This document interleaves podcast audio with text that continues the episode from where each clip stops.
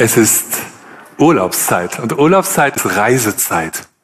Viele werden in den nächsten Wochen ihre Koffer packen und an sehr schöne Orte in dieser Welt reisen. Und ich finde, dazu motiviert natürlich ähm, die Lust auf Reisen und in die Ferne oder unsere Bühnendeko, die wir jetzt nochmal ganz bewusst wahrnehmen, die Koffer, die wir sehen, ähm, die Sonnenschirme. Bisschen wird auch aufgenommen hier über die Grafiken unserer Folien. Hast du Lust auf Urlaub? Reisezeit. Man kann ja fragen, was ist eine Reise? Ist es nur ein Ortswechsel? Keineswegs. Denn Reisen verändert deine Meinung und deine Vorurteile. Reisen verändern uns. Auch der Mann, von dem der Predigtext heute erzählt, war auf einer Reise. Vermutlich in einem offenen Wagen mit Holzrädern über holprige, öde Straßen. 3000 Kilometer hat er zurückgelegt aus seiner Heimat in Äthiopien ähm, nach Jerusalem und wieder zurück. 3000 Kilometer in so einem offenen Holzwagen und mit einem Pferdegespann davor, das dauert einige Wochen. Und das ist auch durchaus eine gefährliche Reise. Was suchte der Mann auf seiner Reise? Als er losfuhr, ahnte er jedenfalls noch nicht, dass es die Reise seines Lebens werden würde.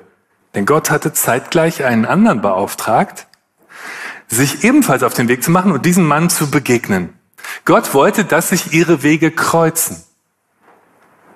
Bist du offen für Begegnungen auf deinen Reisen? Ich lese uns diese Geschichte, wir finden sie in der Apostelgeschichte in Kapitel 8 ab Vers 26. Aber der Engel des Herrn redete zu Philippus und sprach, steh auf und geh nach Süden auf die Straße, die von Jerusalem nach Gaza hinabführt und öde ist. Und er stand auf und ging hin. Und siehe, ein Mann aus Äthiopien, ein Kämmerer und Mächtiger am Hof der Kandake, der Königin von Äthiopien, ihr Schatzmeister, war nach Jerusalem gekommen, um anzubeten. Nun zog er wieder heim und saß auf seinem Wagen und las den Propheten Jesaja. Der Geist aber sprach zu Philippus, geh hin und halte dich zu diesem Wagen. Da lief Philippus hin und hörte, dass er den Propheten Jesaja las und fragte, verstehst du auch, was du da liest? Er aber sprach, wie kann ich, wenn mich niemand anleitet? Und er bat Philippus aufzusteigen und sich zu ihm zu setzen. Die Stelle aber der Schrift, die er las, war diese. Wie ein Schaf, das zur Schlachtung geführt wird, und wie ein Lamm, das von seinem Scherer verstummt, so tut er seinen Mund nicht auf. In seiner Erniedrigung wurde sein Urteil aufgehoben. Wer kann seine Nachkommen aufzählen? Denn sein Leben wird von der Erde weggenommen. Da antwortete der Kämmerer dem Philippus und sprach, ich bitte dich, von wem redet der Prophet das? Von sich selber oder von jemand anderem? Philippus aber tat seinen Mund auf und fing an mit diesem Schriftwort und predigte ihm das Evangelium von Jesus. Und als sie auf der Straße dahin fuhren, kamen sie an ein Wasser. Da sprach der Kämmerer, siehe, da ist Wasser, was hindert, dass ich mich taufen lasse? und er ließ den Wagen halten und beide stiegen in das Wasser hinab. Philippus und der Kämmerer und er taufte ihn. Als sie aber aus dem Wasser heraufstiegen, entrückte der Geist des Herrn den Philippus und der Kämmerer sah ihn nicht mehr. Er zog aber seine Straße fröhlich. Diese Erzählung der Apostelgeschichte lädt dich ein, auf deiner Reise etwas von Gott zu erwarten auf die Menschen zu achten, denen du begegnen wirst. Der Finanzverwalter aus Äthiopien ahnte nicht, dass Gott auf der Suche nach ihm war. Er verwaltete die Schätze der Königin von Äthiopien, ein Land am Ende der damals bekannten Welt. Eine verantwortliche berufliche Position mitten im Leben. Er war schon da, wo andere gerne hinwollen. Beruflich erfolgreich, wohlhabend und gut gebildet. Das erkennen wir an dem gewählten Griechisch, das er im Text spricht. Beruflich erfolgreich, wohlhabend und gut gebildet. Und doch fehlte ihm was in seinem Leben. Anders ist seine Reise ins ferne Jerusalem nicht zu erklären. Vermutlich war er jüdischen Glaubens und wollte in Jerusalem anbeten. Er suchte diese Gottesbegegnung. Er suchte Gott. Dafür musste er das Gewohnte und das Alltägliche hinter sich lassen, um das zu suchen, was ihm fehlt. Er musste aufbrechen. Wege entstehen dadurch, dass man sie geht. Der Urlaubsantrag des Finanzverwalters muss ungewöhnlich gewesen sein. Ich beantrage Urlaub für ein paar Wochen, vielleicht Monate, um in Jerusalem anzubeten. Wie wird seine Chefin, die Königin von Äthiopien, ihn wohl angesehen haben, als er von diesen Plänen berichtete? Wer würde all die Wochen die Arbeit im Finanzministerium machen? Auch der religiöse Anlass der Reise war sicher fremd für die Königin, denn in Äthiopien galt damals der Sohn der Königin als Sonnengott des Landes. Und weil ein Sonnengott nach der Vorstellung der Äthiopier nicht arbeiten sollte, musste seine Mutter die Arbeit machen und die Königin sein. Und jetzt kommt der Finanzverwalter und sagt, ich hätte da gern Urlaub, ich würde gerne anbeten im fernen Jerusalem. Wie wird sie reagiert haben? Das ist schon ein ungewöhnlicher Antrag. Es war ihm ernst mit seiner Suche nach Gott, deswegen hat er diesen Antrag gestellt. Zahlreiche Hindernisse kann man aufzählen. Es gab Gründe, den Alltag einfach so fortzuführen. Doch es fehlte wirklich etwas in seinem Leben und da war eine Sehnsucht, die ihn motivierte, aufzubrechen, das Gewohnte zu verlassen. Wege entstehen dadurch, dass man sie geht. Der Finanzarbeiter steht für alle Menschen, die auf der Suche sind. Und er motiviert sie, aufzubrechen. Szenenwechsel, Samaria. Wir sehen Philippus, einen ehrenamtlichen Armenpfleger und christlichen Missionar. Er leitet gerade ein Missionsprojekt in Samarien und der Text erzählt, viele Menschen kommen zum Glauben, eine Freude ist in der Stadt. Und dann dieser ungewöhnliche Auftrag von Gott. Geh weg aus dieser Stadt der Freude, geh an einen Ort, den ich dir zeigen werde, geh an eine öde Wüstenstraße. Hast du auch schon mal erlebt, dass Gott dich überraschend an einen bestimmten Ort führt? Philippus jedenfalls folgte diesem Auftrag. Diese Geschichte, finde ich, hat eine große Dynamik. Zwei Menschen sind in Bewegung, bewegen sich von unterschiedlichen Orten der Erde aufeinander zu, ohne es zu wissen. Und wir als Hörer erfahren etwas darüber, dass das Ganze geplant ist. Wir kriegen ein Fenster geöffnet sozusagen auf die Regie Gottes. Gott führt in dieser Geschichte Regie. Und nicht nur in dieser Geschichte, sondern auch bis heute in unserer Geschichte. Gott führt Regie. Und für einen Moment dürfen wir das sehen, weil Lukas uns, der Verfasser der Apostelgeschichte, das erzählt und zeigt. Und zwar ohne, dass die beiden Beteiligten das wirklich auch schon alles wissen. Für sie wird Gottes Wirken eher im Rückblick dann erkennbar, wie manchmal auch für uns. Jetzt wissen sie es noch nicht. Philippus folgt einem überraschenden Auftrag. Er weiß noch gar nicht, was da passieren wird. Bist du bereit, dich auch von Gott überraschend führen zu lassen? Vielleicht auf der Urlaubsreise, auf die du dich freust? Wieder Szenenwechsel, ein merkwürdiger Ort, eine öde, staubige Straße. Jetzt gleich werden sich die beiden begegnen. Sie wissen es immer noch nicht. Philippus wird sich gefragt haben, ähm, hey, was soll ich hier? Eine öde Straße und um wen geht es hier?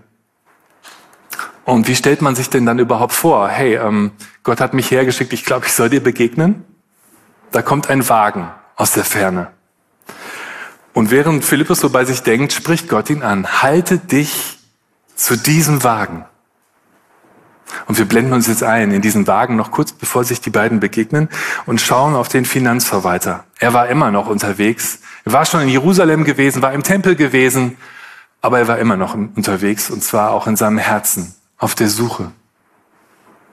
Eine Hoffnung hat er noch. Er hat sich diese damals unfassbar teure Schriftrolle gekauft. Die Schriftrolle des Buches des Propheten Jesaja. Und er las sie, aber er brauchte jemanden, der ihm das erklärte.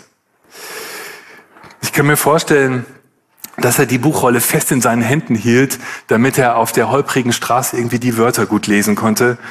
Und im Orient wurde laut gelesen, und so saß er suchend und laut lesend in seinem Wagen, als plötzlich ein fremder Mann auf ihn zukommt. Und ich finde, wir können das hier so sehen, Gott hat das genial vorbereitet.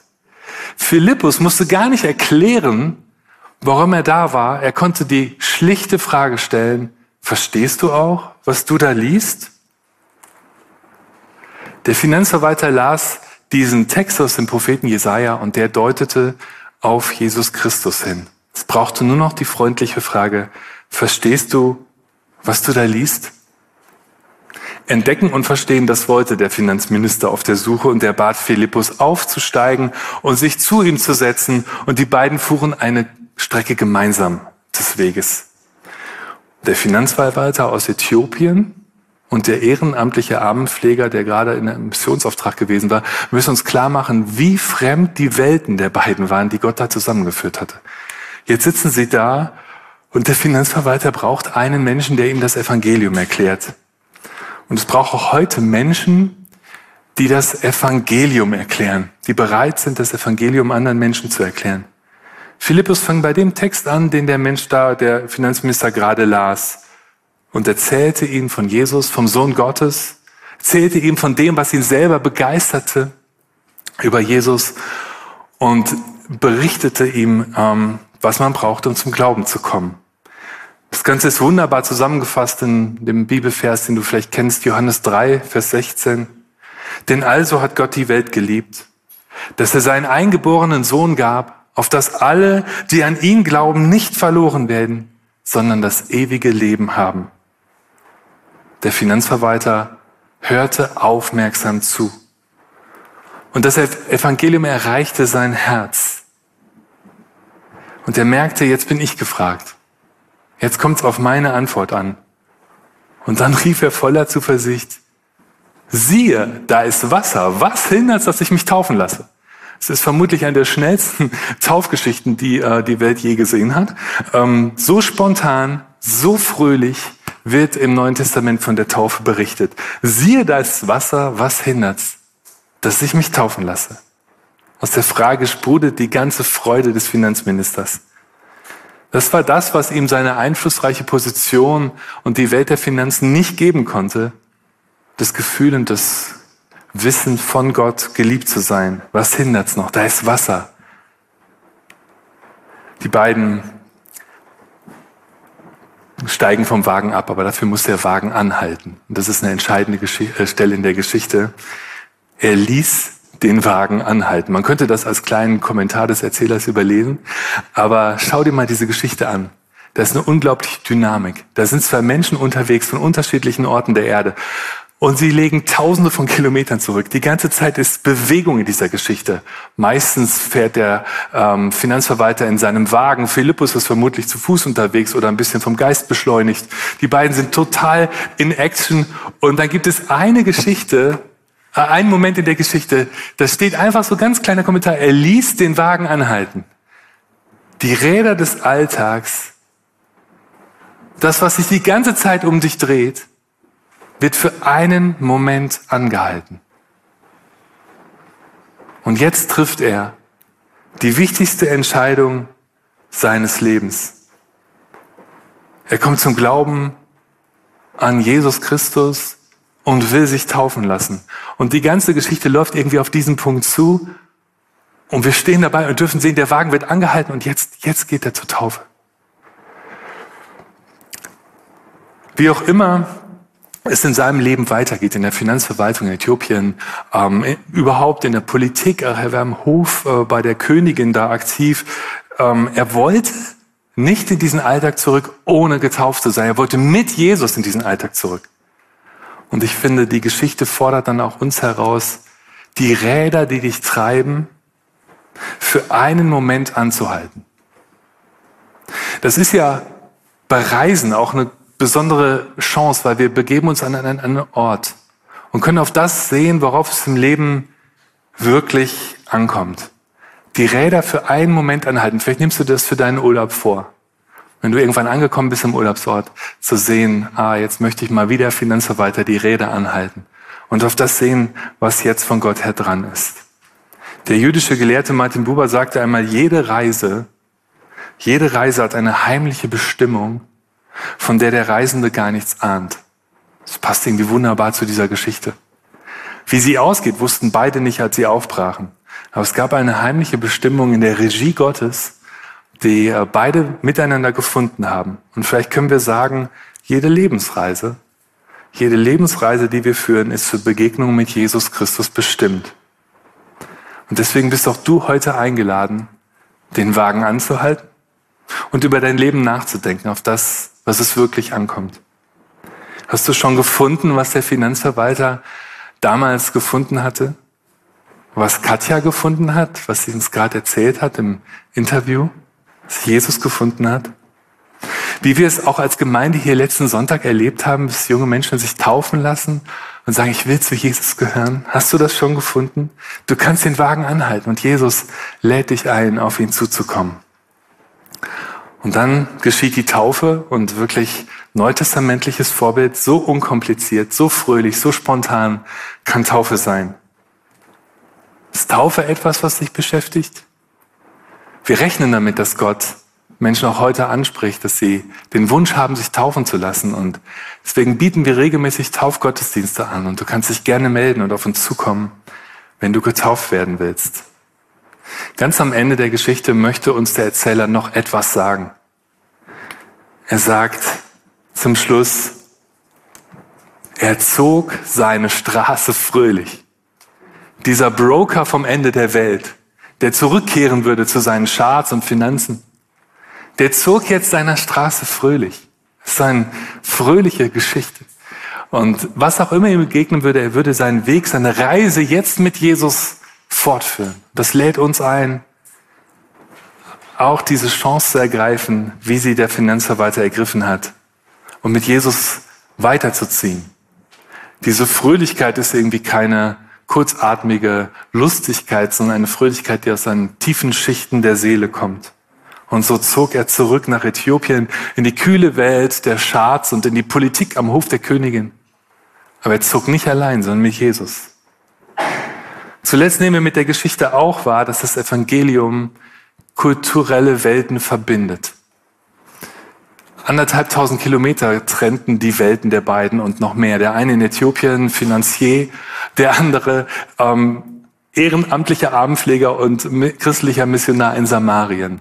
Die Welten können kaum unterschiedlicher sein, aber Gott führt Menschen aus unterschiedlichen Kulturen, auch in diesem Gottesdienst, zusammen.